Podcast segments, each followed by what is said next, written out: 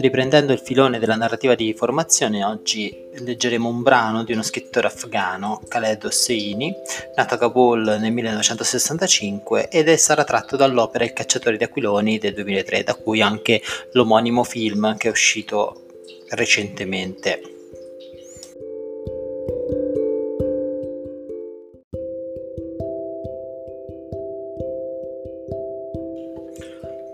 Perché questo libro ha destato tanto interesse? Perché comunque eh, nasce dalla ricostruzione delle vicissitudini politiche afghane. Husseini già di per sé è un esule, cioè una persona che è scappata dall'Afghanistan e si è trasferito poi nel 1980 eh, negli Stati Uniti, precisamente in California, dove vive ancora con la moglie e i figli, quindi è uno scrittore assolutamente contemporaneo a noi e ancora tutt'oggi vivo.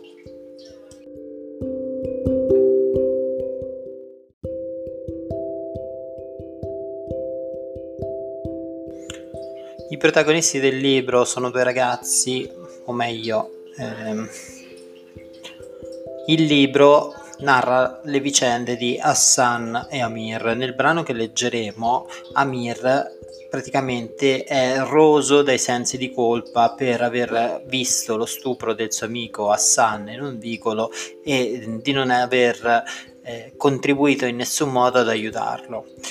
E da quell'episodio Amir cerca sempre di evitare Hassan proprio, per, eh, proprio perché schiacciato dal senso di colpa.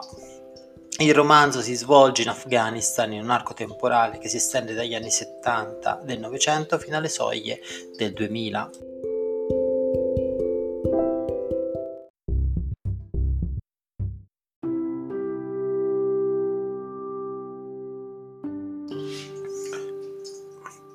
Parlai di nuovo con Hassan dopo una decina di giorni.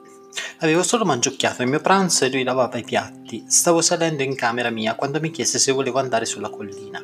Risposi che ero stanco. Anche Hassan aveva l'aria stanca. Era dimagrito e i suoi occhi gonfi erano cerchiati di grigio, ma quando ripeté l'invito accettai, contro voglia. Salimmo sulla collina in silenzio. A ogni passo i nostri stivali affondavano nella neve fangosa. Quando ci sedemmo sotto il nostro melograno mi resi conto di aver commesso un errore. Non avrei dovuto andare sulla collina. Non potevo neppure guardare le parole che avevo inciso sul tronco col coltello di Ali, Amir Hassan, i sultani di Kabul. Hassan mi chiese di leggergli un episodio dello Shamana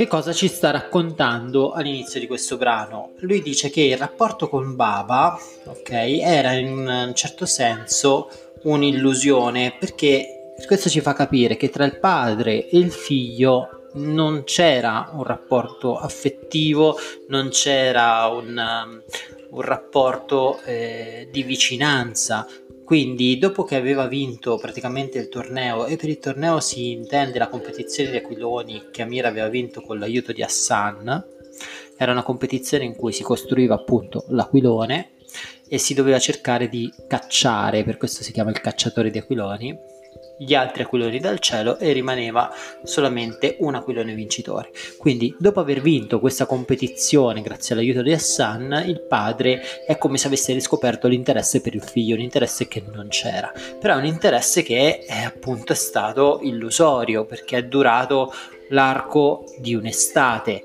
Quindi hanno avuto questo rapporto padre-figlio idilliaco che poi è andato scemando perché non aveva delle vere e proprie eh, basi solide.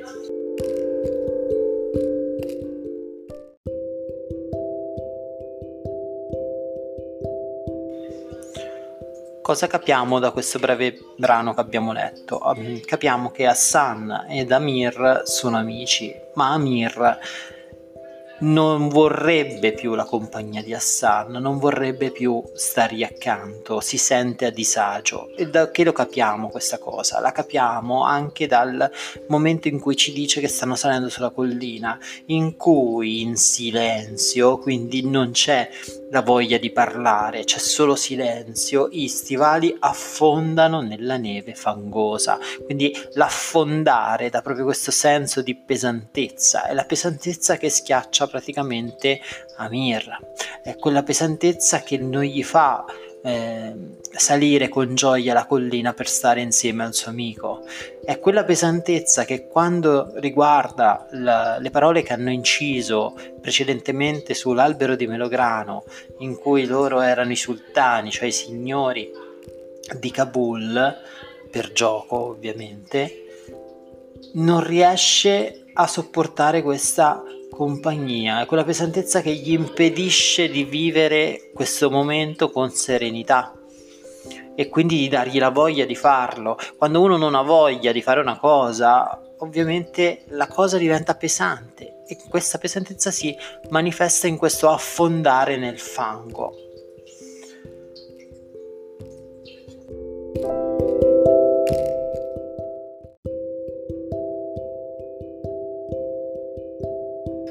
Interessante anche la descrizione fisica di Hassan, che non è semplicemente stanco, è uno stanco consumato. Era dimagrito, gli occhi erano gonfi e cerchiati di grigio, cioè proprio era logorato dentro, ma nonostante questo cerca l'amicizia di Amir. E quando Amir dopo l'insistenza, accettò di salire sulla collina e abbiamo detto schiacciato dal peso che portava dentro, quando Amir dice ad Hassan di averci ripensato, di voler tornare indietro, Hassan, che è stanco, china praticamente la testa e fa spallucce e riscende toglie lo sguardo, scrolla le spalle, alza le spalle, va bene, l'accetta passivamente, silenziosamente, consumato probabilmente da un dolore che porta dentro, quello derivato dalla violenza che ha subito, dallo stupro.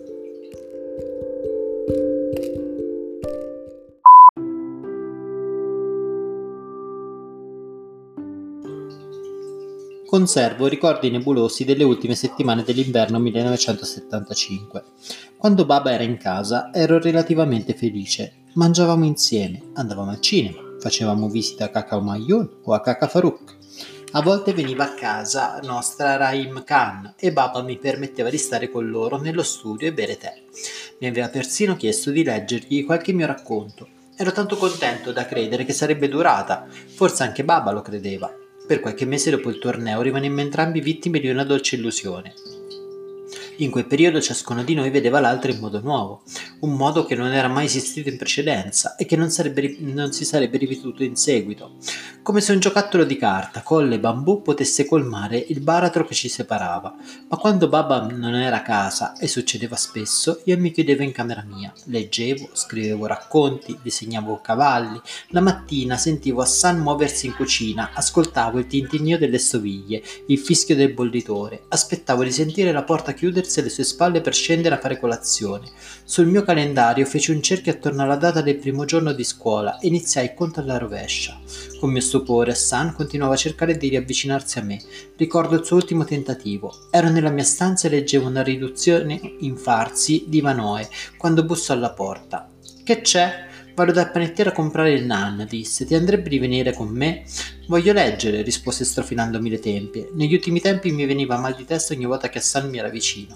C'è un bel sole, insistette. Lo vedo. Sarebbe bello fare una passeggiata. Vai tu. Mi piacerebbe che venissi anche tu. Sentì un tonfo contro la porta. Forse non so perché non giochiamo.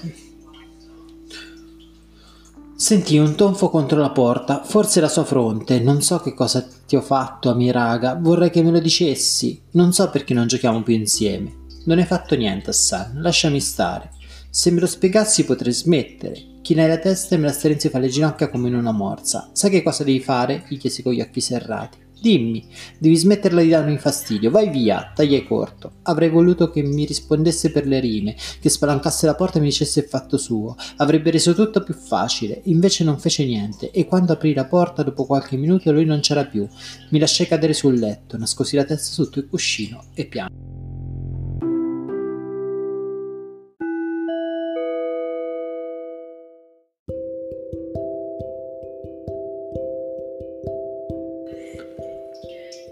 Notiamo anche che qui c'è un elemento che ci fa capire che il ragazzo sta crescendo. Perché? Perché lui dice che il rapporto che aveva con il padre era legato ad un giocattolo di carta, colla e bambù.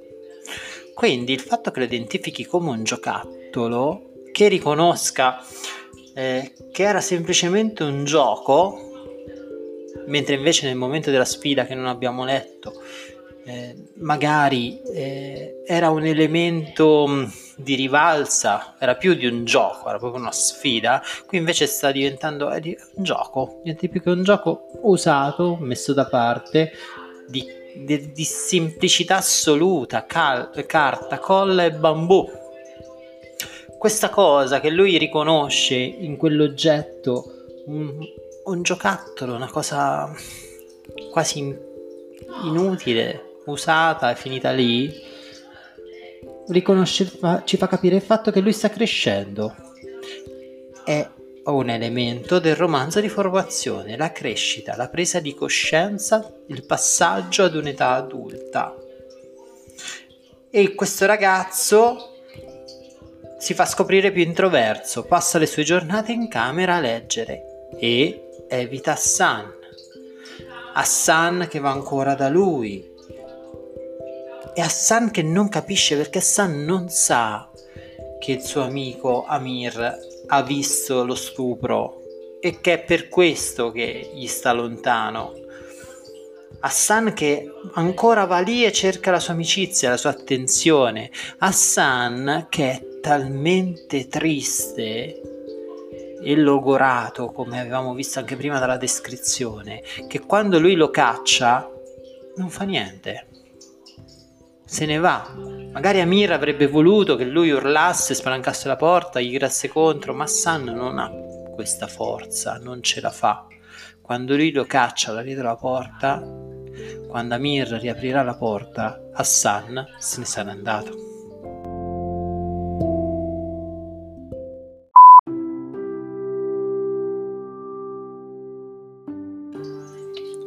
Da quel giorno Hassan si tenne ai margini della mia vita. Io organizzavo le giornate in modo che le nostre strade si incrociassero il meno possibile, perché quando era vicino a me mi sentivo mancare l'ossigeno, non riuscivo a liberarmi della sua presenza. Hassan era negli abiti lavati, stirati e appesi alla poltrona di vimini, nelle pantofole calde che mi lasciava fuori dalla porta, nella stufa che ardeva quando scendevo per la colazione. Dovunque guardassi vedevo segni della sua incrollabile fedeltà. Una mattina fredda e grigia di inizio primavera, pochi giorni prima che riaprissero le scuole, Baba e io piantavamo tulipani in giardino. La neve si era quasi completamente sciolta e le colline a nord erano già chiazzate di verde. Baba, accucciata accanto a me, scavava buche nel terreno in cui piantava i bulbi che io gli passavo. Stava dicendo che alcuni pensano, sbagliando, che sia meglio piantare i tulipani in autunno, quando, di punto in bianco, gli chiesi: Hai mai pensato di cambiare i servi? Lasciò cadere il bulbo, infilò la paletta nel terreno, si tolse i guanti da giardinaggio. Lo avevo sconcertato. Cosa hai detto? Niente, pensavo. Perché mai dovrei cambiare i, ver- i servi? Era solo una domanda, gli dissi con la voce che si perdeva in un balbettio. Mi ero già pentito di aver parlato. So che fra te e Hassan c'è qualcosa che non va, ma è una cosa tua. Io voglio rimanerne fuori. Scusa, Baba, gli si rimise i guanti. Io sono cresciuto con Ali, sibilò. Mio padre lo amava come suo figlio. Sono 40 anni che Ali fa parte della mia famiglia. E tu pensi che io possa buttarlo fuori così come se niente fosse? Aveva il viso rosso come un tulipano. Non ho mai alzato un dito su di te, Amir, ma se dici ancora una cosa del genere, gli stolse gli occhi scuotendo la testa. Tu mi disonori. E Hassan? Hassan rimane qui, è chiaro? Abbassai lo sguardo e raccolsi la, mani- la manciata di terra, la lasciai cadere tra le dita. Ho detto, è chiaro? Tu no. Mi ritrassi. Sì, Baba. Assar rimase qui con noi. Ripeté con durezza perché questa è la sua casa e noi siamo la sua famiglia. Non chiedermi mai più una cosa simile. Non lo farò più, Baba, perdonami. Piantammi il resto di bulbi in silenzio. Quando la settimana successiva iniziò a scuola, provai un certo sollievo. Mentre gruppi di scolari con i quaderni nuovi e le matite appuntite chiacchieravano nel cortile in attesa del fischio dei capiclasse, Baba percorse con la sua Mustang nera la strada attirando molti sguardi invidiosi. Avrei voluto sprizzare d'orgoglio, prima infatti succedeva, ma ora non provavo che una blanda forma di imbarazzo e un senso di vuoto. Baba si allontanò senza salutarmi.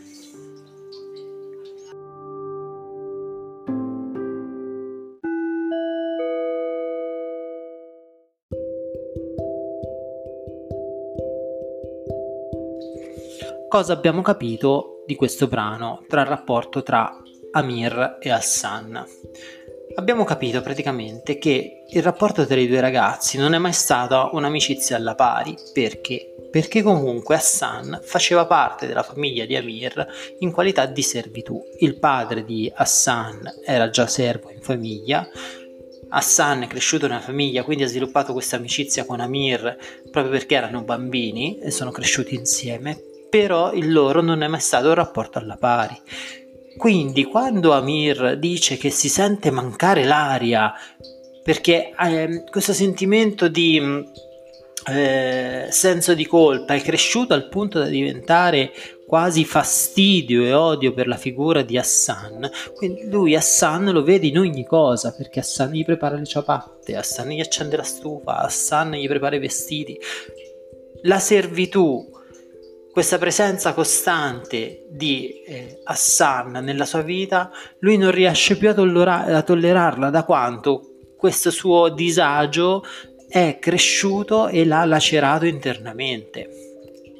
Arriva al punto tale che in un momento di eh, solitudine con il padre, in un momento in cui col padre lavorava al giardino, gli propone, così gettandola là, di cambiare, se avesse mai pensato di cambiare servitù, di cambiare la servitù, perché in questo modo si sarebbe liberato da un suo senso di colpa, da un suo peso e quindi da questo disagio costante e incessante.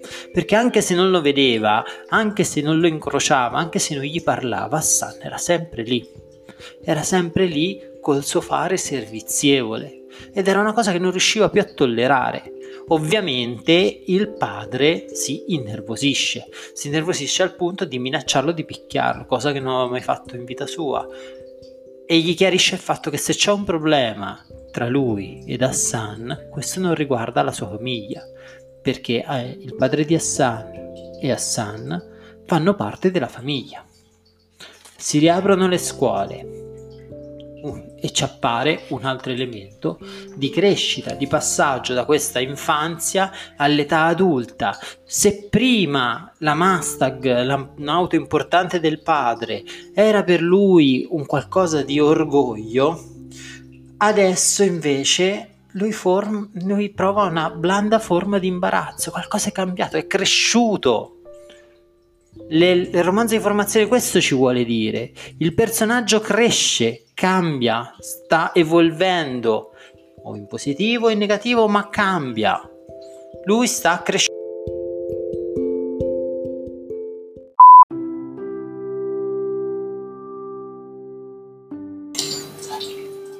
Evita il tradizionale confronto tra i compagni delle cicatrici lasciate sulle mani dal TAR. Al suono della campanella ci dirigemmo in fila per due, verso le aule cui eravamo stati assegnati. Mi sedetti nell'ultima fila. Quando l'insegnante di Farsi ci distribuì i libri di testo, pregai che ci caricasse di compiti. La scuola mi offriva il pretesto per starmene ore chiuso in camera e per distogliere la mia mente da ciò che era successo quell'inverno, ciò che io avevo lasciato succedere.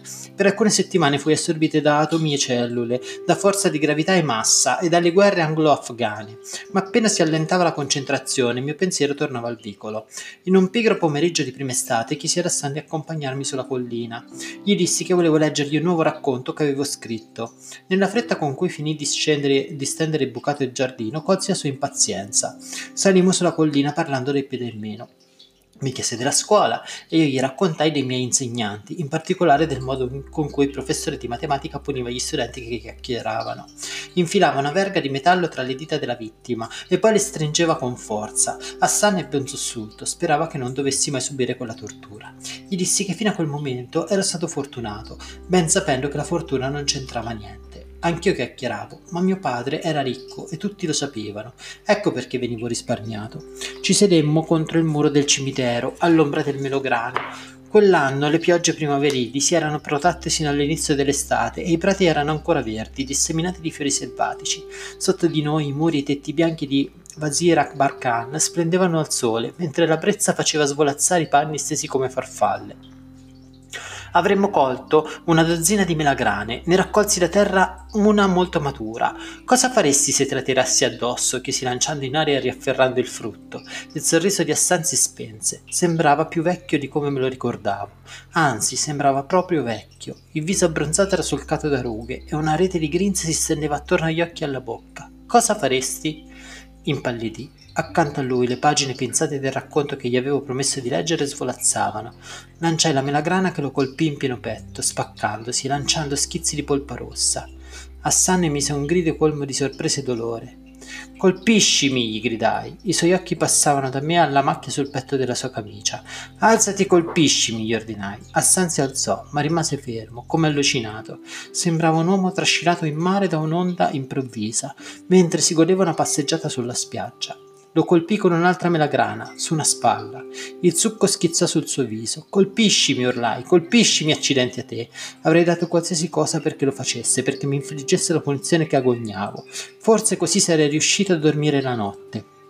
Ma San non si mosse, mentre io continuavo a colpirlo. Sei un vigliacco, gli dissi, nient'altro che un maledetto vigliacco. Non so quante volte lo colpii, se solo So solo che quando finalmente mi fermai esausto e ansimante, Hassan era coperto di rosso, come fosse stato fucilato da un plotone di esecuzione. Cadde in ginocchio, spossato e colmo di frustrazione. Poi Hassan raccolse una melagrana e mi si avvicinò, la spaccò in due e la schiacciò contro la propria fronte. Ecco, disse una voce rauca mentre il succo rosso gli colava lungo il viso come sangue. Sei soddisfatto? Ti senti meglio adesso? Mi voltò le spalle e si incamminò giù per la collina. Scoppiai a piangere, dondolandomi avente indietro.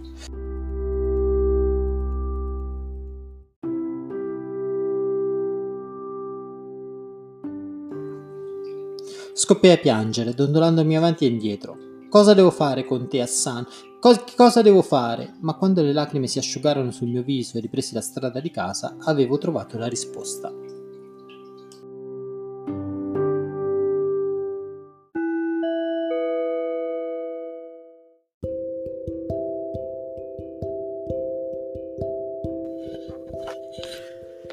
Ripartiamo un attimo dall'analizzare il vocabolario, cioè le parole che non sono proprio della nostra lingua.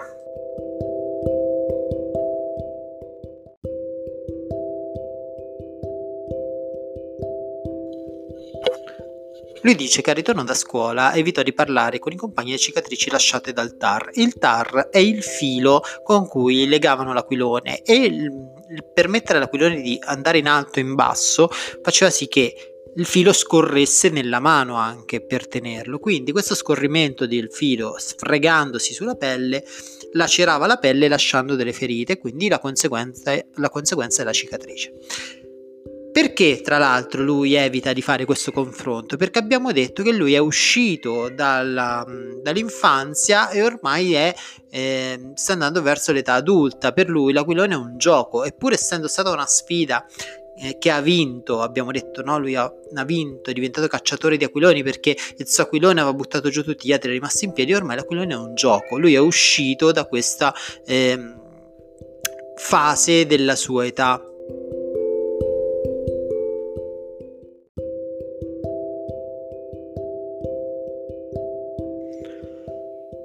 Quale altro elemento vediamo della sua consapevolezza di sé, della sua crescita, non solo appunto i segni, non vuole parlare del gioco, quindi dei segni lasciati dall'aquilone, ma addirittura lui prega di avere tanti compiti perché si rende conto che il senso di colpa per quell'episodio avvenuto in quel vicolo in cui il suo amico Amir è stato violentato eh, lo attanaglia. E l'unico modo per non pensare è essere assorbito dallo studio, dai compiti, da tutte le cose da fare. Quindi che cosa succede? Lui vorrebbe tanti compiti per non pensare, ma le lezioni, i compiti, lui si rende conto che comunque non riusciranno a sopraffare il suo senso di colpa, quel disagio che sta vivendo. Per cui che fa? Decide di affrontare questo suo eh, problema. Questo è un, un altro elemento di maturità.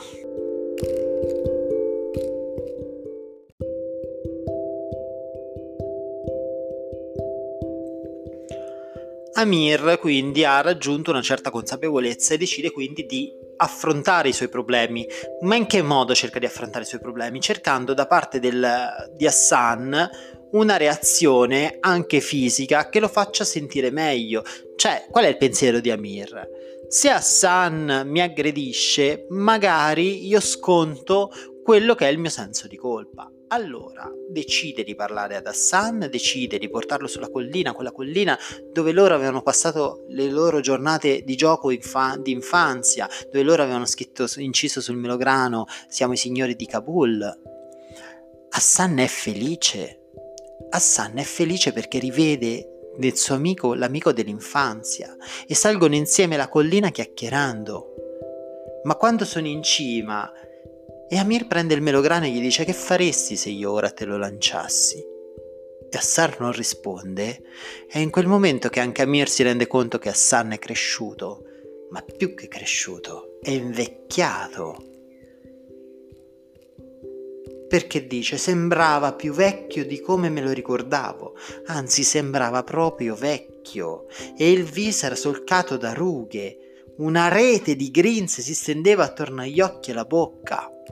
Cioè se Amir è cresciuto come persona, Hassan, avendo vissuto il dolore della violenza, avendo subito il silenzio dell'amico, essendosi sentito solo, non solo è cresciuto, è proprio invecchiato dentro e fuori, è il vecchio che la vecchiaia che gli si è sviluppata all'interno nell'animo, l'essere maturato così in fretta, troppo in fretta, si è trasmessa anche fuori dal suo corpo, nelle rughe, rughe sviluppategli per la sofferenza. Hassan da bambino è diventato anziano. E che cosa fa quando Amir gli tira la melograna? Niente. Perché tanto è il dolore e la tristezza e tanta è la stanchezza per la sua vecchiaia, giovane vecchiaia, che lui non reagisce.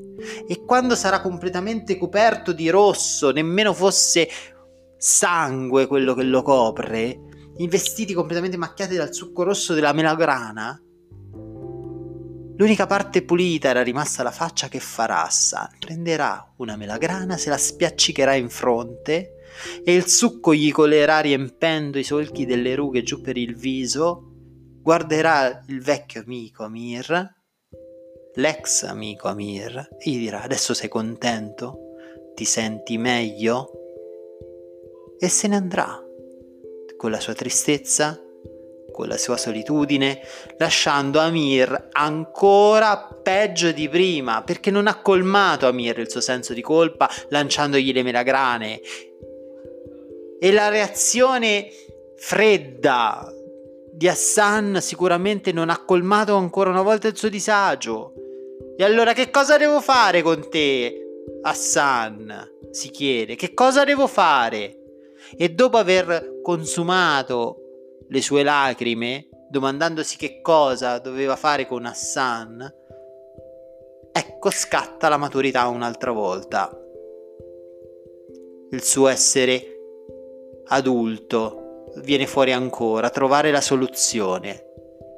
E gli dice, avevo trovato la risposta.